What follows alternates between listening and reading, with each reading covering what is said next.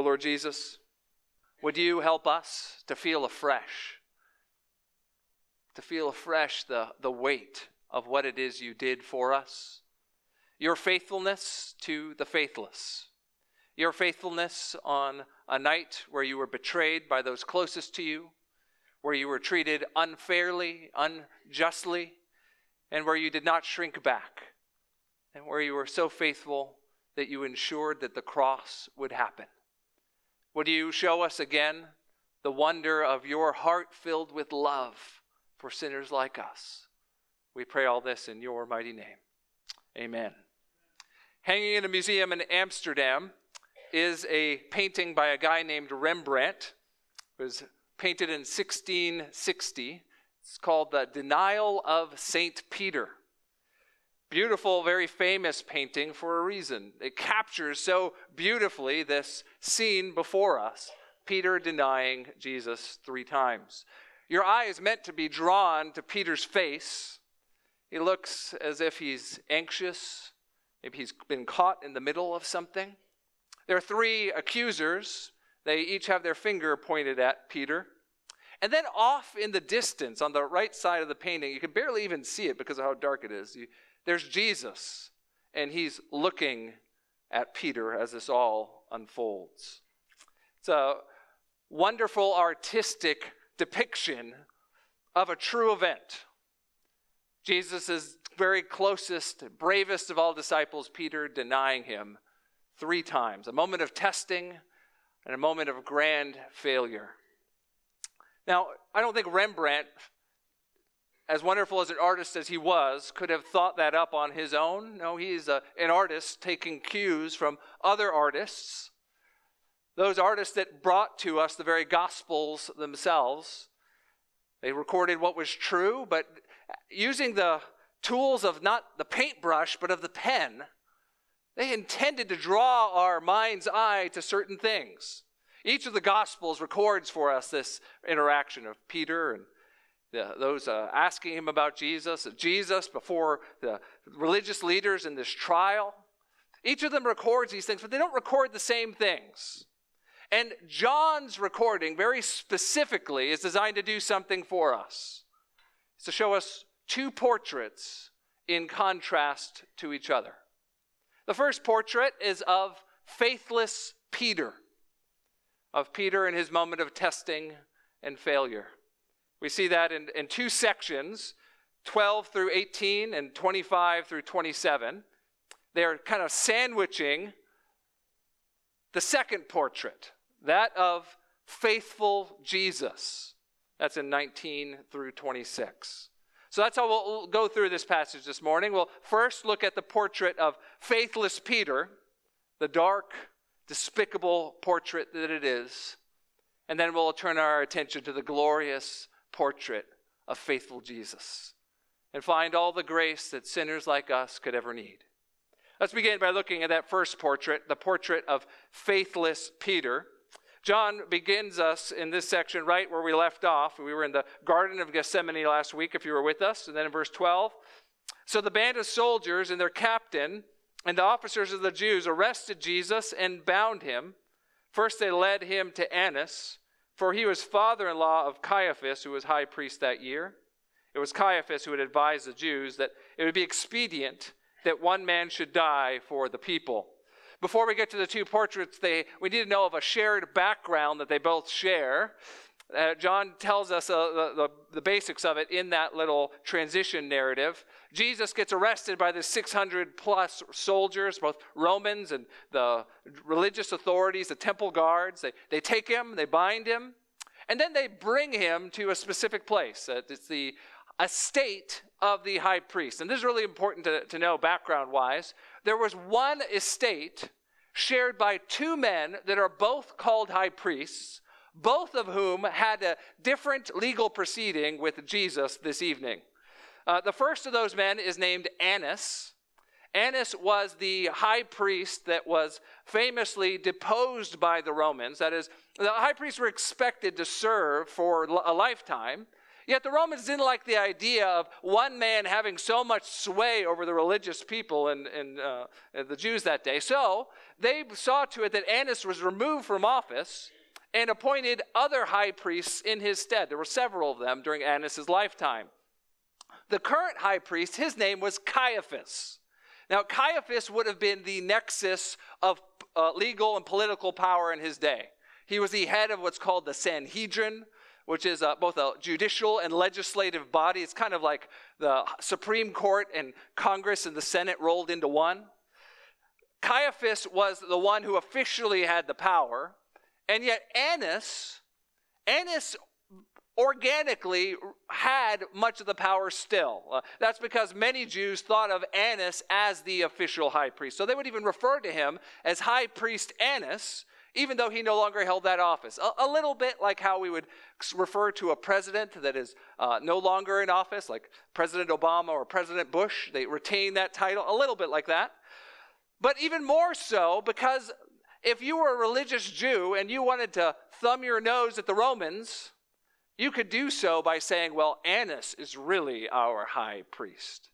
So, all that's to say that Annas was a very significant figure, someone who would be called high priest, and Jesus will be brought to him for his uh, first legal proceeding, we'll see in a moment. But the other important thing is that Annas and Caiaphas shared a high priest estate. It was a beautiful estate that was overlooking the Temple Mount. They had their own chambers, it's very opulent, and in the middle was a shared courtyard. And that courtyard is the setting for Peter's testing and failure. So all of this is happening. All of the, our passage this, this, morning is happening in this uh, state of the two high priests and in their shared courtyard. Now, that brings us to verse 15, where we see Peter entering that courtyard. Simon Peter followed Jesus, and so did another disciple. Since that disciple was known to the high priest, he entered with Jesus into the courtyard of the high priest. But Peter stood outside the door. Now, you need to understand what, what's happening here. There's Peter and there's another disciple. That disciple's not named. I think it's most likely the Apostle John who wrote for us this gospel that we're reading this morning. John, as I'm assuming it is, is able to get into the courtyard. He had some sort of connection, maybe a familial connection, maybe just because he ran in the right social circles, but for whatever reason, he's allowed into this courtyard, following this group of soldiers that usher Jesus into Annas' chambers. But there's a problem because Peter, on the other hand, is not known by the people of this uh, high priest estate. And so Peter can't get past the front door. So this ends up being the moment where Peter is first tested. Verse 16 But Peter stood outside the door, so that the other disciple, who was known to the high priest, went out and spoke to the servant girl who kept watch at the door. And then he brought Peter in. The servant girl at the door said to Peter, You also are not one of this man's disciples, are you? And he said, I am not. So Peter can't get in. John sees what's happening. He goes back. He, he puts a word in this servant girl's ear who's manning the door. She, she lets Peter in, but not so fast. On his way in, Peter gets stopped and asked a question. Now, on its surface, it doesn't seem that Peter has much of a test in front of him. He doesn't have the most imposing interrogator that you can imagine. A, a, servant girl back then was not someone of high social standing. She would have had no authority. Very few people would have cared what she thought about anything. Even the way she asks the question is tilted in a way so that Peter has kind of an easy out. She, she essentially says something along the lines of, You're not one of them, are you? With the expected answer very obvious No, no, I'm not. It's about as easy of a test as you could imagine. And yet, Peter fails utterly. Maybe the words just slipped right off of his tongue so easily he hardly knew it even happened. Very short, his response No, I am not. So often, the first sin seems so easy, and only through repetition and subsequent failures do the consequences and the pain start to multiply. In that moment at the door, Peter took his first step through a door of betrayal, took his first step down a road that will be the greatest sorrow in his life. He would betray his friend Jesus. John tells us afterward some more details about that night.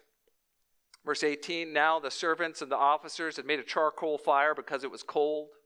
They were standing and warming themselves. Peter also was with them, standing and warming himself. It's cold in Jerusalem during the spring, especially between midnight and 3 a.m. when this would have been happening. They had a fire, they were warming themselves, but I can't help but think that the shiver running down Peter's spine wasn't just caused by the temperature outside. I think in God's providence, Peter maybe had a, a slight sense of the road he was headed down. And friends, it is a, a cold, cold road indeed. Well, again, this failure of Peter is sandwiched around the faithfulness of Jesus, which we'll come back to in a second. But for now, let's skip down to verse 25 and watch the second two steps of testing that, G- that Peter has. Verse 25 Now Simon Peter was standing and warming himself. So they said to him, You also are not one of his disciples, are you? He denied it and said, I am not. We're not told who it is that notices him this time. It's a nameless person. He's around the fire. Maybe the, the fire kicks up brighter for just a second and a spark illumines his face, and someone thinks they notice someone that they saw standing with Jesus. His denial is almost exactly the same I am not. He has one more chance in verse 26. One of the servants of the high priest, a relative of the man whose ear Peter had cut off, asked, Did I not see you in the garden with him? His final test is an eyewitness. Maybe one of the other soldiers or temple officials. He, he was there when a relative of his actually had his ear cut off by Peter. Peter has been fingered in this moment. You might think that that bravado and bravery that was his in the garden would surface back up. Instead, his response is frankly pathetic. Once more, a third time, he denies that he even knows Jesus. Peter again denied it, and at once a rooster crowed. Friends, we're so familiar with what Peter did that it can be easy to lose the, the horrific nature of it, just how heinous it really is. I mean, think of how much it hurts when someone betrays you in your life. Someone who's close to you that you counted on for something, and in your moment of greatest need, maybe they don't come through for you. Maybe you trusted them with something, and they, instead of using that thing the way that was intended, they actually use it to harm you. We know how offended we are, how, how deep we feel that pain. The closer someone is to us, the, the more it hurts when they betray us. Consider how important this moment was in Jesus' life. Things had gone fairly well while they were out and about with his preaching ministry and his miracles.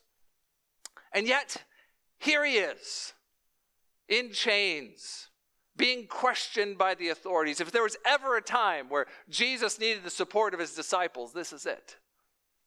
And yet, brave, brash Peter, he can't even muster up enough courage to say, Yeah, I know Jesus, before a servant girl or before someone who even saw him wielding a sword to defend Jesus.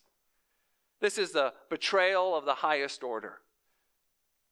Friends, none of us should ever aspire to betray someone that badly.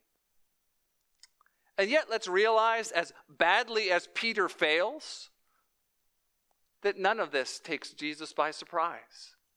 Because even in this portrait of failure we see in faithless Peter, there's actually a prophecy being fulfilled from the very lips of Jesus. Maybe remember back to chapter 13 Jesus was just gotten done washing his disciples' feet in this beautiful token of love to show his service to them. Judas had decided what he was going to do to Jesus. And then there was this back and forth between Jesus and Peter, where Peter asks Jesus, Well, why can't I go where you're going, Jesus? And this is what he said, verse 37. Peter said, Lord, why can I not follow you? I will lay down my life for you. And Jesus answered, Will you lay down your life for me? Truly, truly, I say to you, the rooster will not crow till you have denied me three times. Peter talks a big, brave game. He will be with Jesus to the end, even to give up his life for Jesus. But Jesus, he knows better. He tells Peter precisely what he will do, and he tells him even the second he will do it.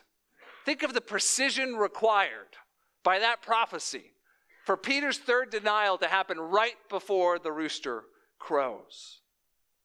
Once again, we see what Jesus says happens.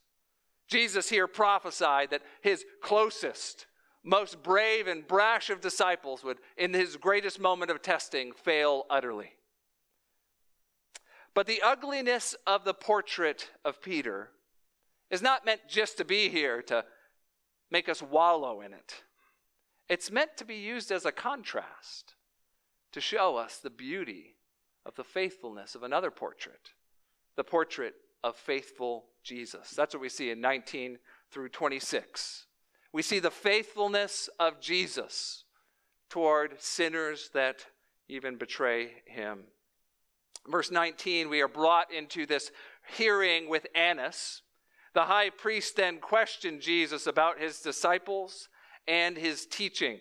Now, it's important to note that this would not be what we considered a official hearing. Again, Annas was not officially anyone except a former high priest. He could not convict Jesus of anything. And yet, Annas wielded incredible power. If there was a man behind the power structures in Jerusalem in that day, it would be Annas. And so, while there's no legal requirement for this hearing, this hearing has incredible importance. If there's anyone that can change the direction that this train is rolling, it is Annas. So, the way that Jesus interacts with Annas will reveal a lot about what Jesus is trying to accomplish. Now, it's also important to know why this unsanctioned, like not actual uh, sort of hearing would be happening the Sanhedrin, which is where Jesus does need to be convicted for, uh, for him to be executed, the Sanhedrin required a, a quorum or a, a, minimum number of their members to be gathered for them to be able to make any sort of decisions. And that's not the sort of thing you can just snap your fingers and make happen. It's very likely that Caiaphas and all of his associates are out in the middle of the night trying to get enough Sanhedrin members together in order to be able to have this trial for Jesus. In the meantime, though, Jesus is in front of Annas. And realize that Jesus here has an opportunity. If he decides that he wants to stop this, if he wants to change the direction that this thing is going, Annas is the man that can make that happen. But look what Jesus does. He doesn't deflect, he doesn't deny. No, Jesus simply speaks the truth and insists that this be brought to its end because Jesus has come to die. Look at the way he responds to Annas. He was asked about his disciples and his teaching, and he responded, I have spoken openly to the world. I have always taught in synagogues and in the temple where all Jews come together. I have said nothing in secret. Why do you ask me? Ask those who have heard me what I said to them. They know what I said. Jesus' response to Annas is along two lines. First, he tells Annas that he has not said anything in secret that he hasn't said in private. This was likely a way of Jesus protecting his disciples. Annas might have been worried that Jesus had said one thing in public and then in private was actually teaching something that would lead his disciples toward a rebellion of some sort. Jesus says, though, that what he said in public and what he says in private they're consistent with one another. They're basically the same thing. And that would have, uh, uh, would have shielded his disciples from further scrutiny in that moment. Now, you may be asking, is that actually true, though? I mean, didn't Jesus teach a lot of things to his disciples that he didn't teach in public? Like, didn't he explain parables and things like that only to his disciples? Well, I think it's important to use the parameters that Jesus is using here. He is simply saying that he did not have two different messages. He just had one message that was revealed in varying degrees one in public, one in private to his disciples. The second thing that Jesus says here is that he is insisting on a, uh, a legal trial that only the Sanhedrin can bring about. Now, that, that's where you see there in that uh, section where Jesus talks about uh, the why are you asking me, verse 21. Why do you ask me? Ask those who have heard me what I have said. They know what I said. The expectation in a trial before the Sanhedrin was not that anyone would question the accused. Now, we think of our modern trials, the, the most dramatic moment is if the defendant takes the stand or we get testimony from the defendant. We want to hear it from the person themselves. But back then, that was not what was expected. In fact, there were rules forbidding the accused from being questioned. You were instead supposed to bring forth witnesses both for and against the person being accused. If you were with us as we studied John's gospel earlier, you might remember that Jesus often would have to defend himself against this accusation that he was witnessing about himself. That's because under Jewish law, you were supposed to bring witnesses on your behalf, and those accusing you of something were supposed to bring witnesses against you. What Jesus is saying here to Annas is essentially, I won't play your game. I'm not going to give you some deflecting reason. I'm not going to try and redirect this. Bring me to the Sanhedrin. Bring your witnesses forward. You know exactly what I said. This is Jesus unflinching, knowing exactly what's coming, ensuring he goes precisely where he needs to go to be convicted, to be sentenced to death, and to be executed. Now, if we had any doubt how this would be received, verse 22 removes it. When he had said these things, one of the officers standing by struck Jesus with his hand, saying, Is that how you answer the high priest? Now, there were rules strictly forbidding doing that to anyone that was in custody. And yet, it's obvious they can do what they want. Talk back to the high priest when he wants you to answer smack. That's the first of many blows that Jesus would receive. John only records this hearing with Annas, but from the other Gospels, we know what his, his trial before the Sanhedrin with Caiaphas was like. He was beaten, mocked again and again until his, his face was messed up to the point you couldn't even tell who he was anymore. Jesus, enduring all this, has done nothing wrong. That's what his response, to, uh, verse 23, is saying. Uh, if what I said is wrong, bear witness about what's wrong, but if what if I said is right? Why do you strike me? He's not accusing anyone of anything. He's not trying to de- defend himself or deflect. He's just saying, this is, this is not the way it's supposed to go down. Use your witnesses to convict me. Friends, you see how much restraint Jesus has in this moment. If anyone is, has the right to be upset, it's him. The outcome of this proceeding and the trial that's to come, it, it is completely a charade. He is being railroaded and he knows it. And yet Jesus won't say anything untrue.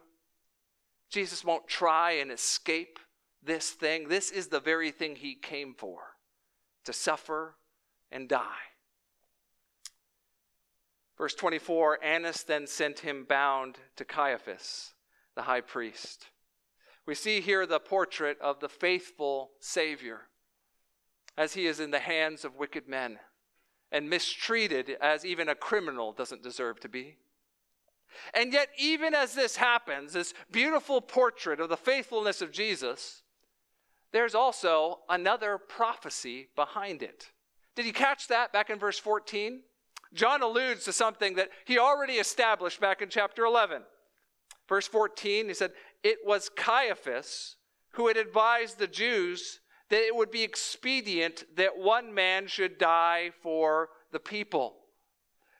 Back when this whole plot was hatched months ago, Caiaphas had made a very cold, calculated sort of uh, uh, maneuver.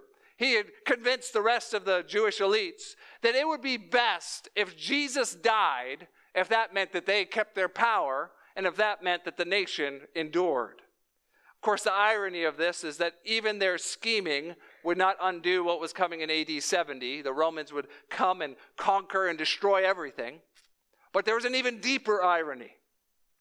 Because John tells us that Caiaphas unknowingly spoke a prophecy in that moment.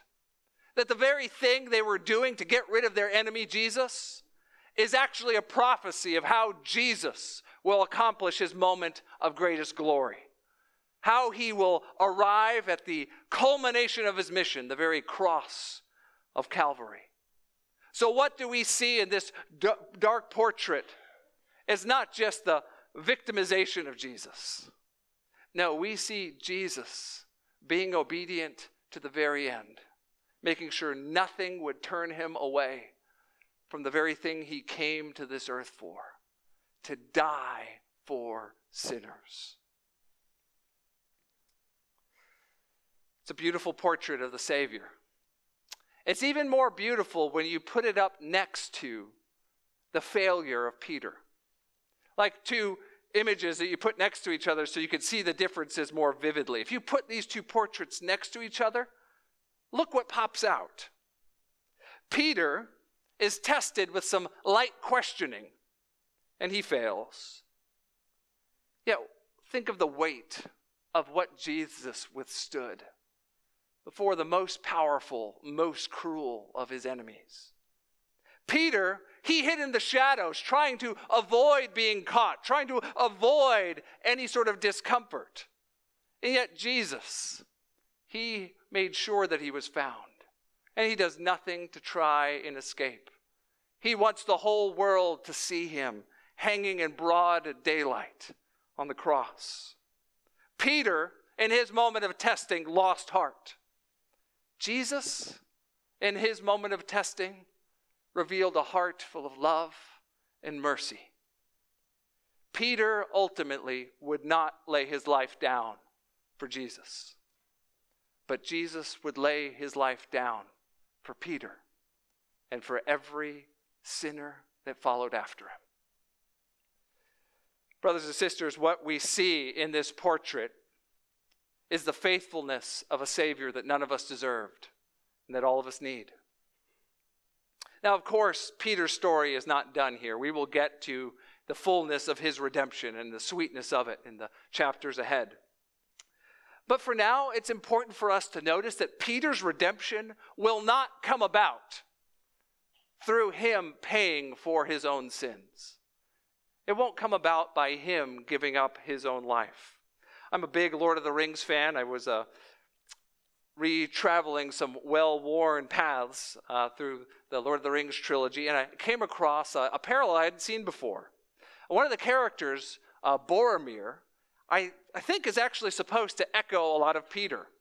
Uh, uh, Boromir was one of the members of the fellowship. He was a great warrior. He was bold and brash. And at a moment of testing where he was sworn to protect the hobbits and the ring they were carrying, he failed. He tried to instead take the ring for himself. Boromir comes to his senses. He has this moment of repentance where he's weeping. And then Boromir has his moment of redemption.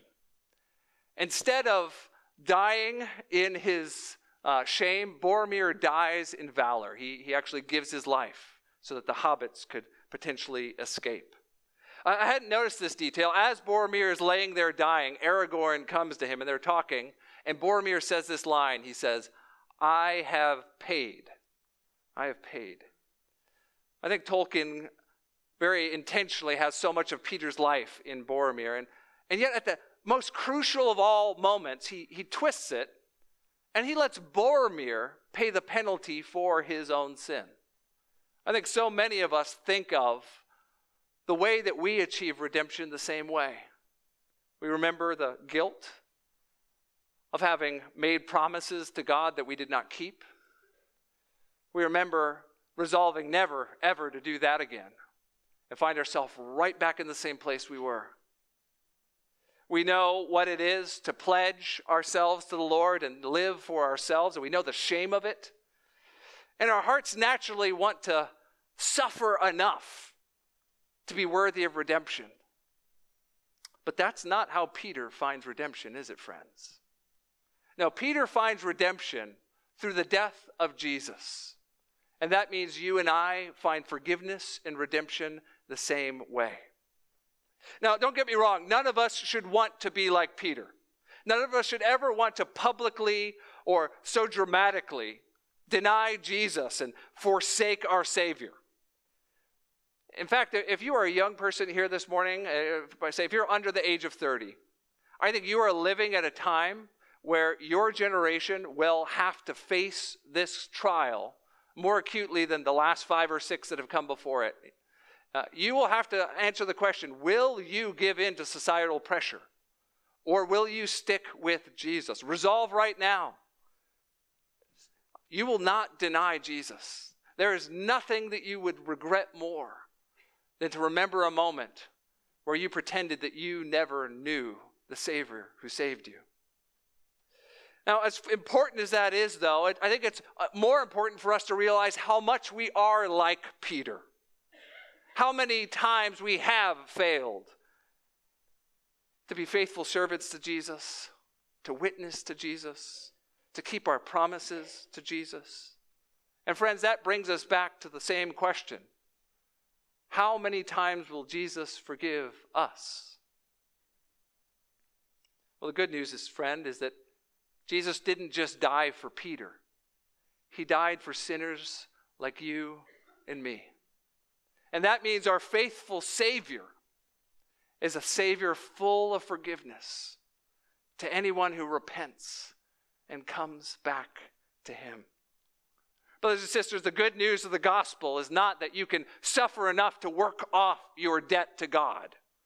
That if you just deprive yourself of enough or live well enough, that God says your good outweighs your bad. No, the, the gospel is that the King of the world, Jesus, who did, never did anything wrong, he came and willingly gave his life as a substitute for faithless sinners like you and me. We don't do anything except fall at his feet with tears in our eyes and with open hands and receive the forgiveness that he so freely gives. Peter is a beautiful example of every Christian because every Christian is in need of the for- saving forgiveness that only Jesus can bring. Pastor John Newton, who wrote Amazing Grace, wrote a hymn about this failure of Peter and about the repentance that Peter knew so well and that every believer knows firsthand. He said this As I, like Peter, vows have made, yet acted Peter's part, so conscience, like the cock, upbraids my base, ungrateful heart. Lord Jesus, hear a sinner's cry, my broken peace renew and grant me one pitying look, that I may weep with Peter too. Brothers and sisters, remember the faithfulness of our Savior Jesus and find again the full forgiveness your soul so badly needs. Let's pray.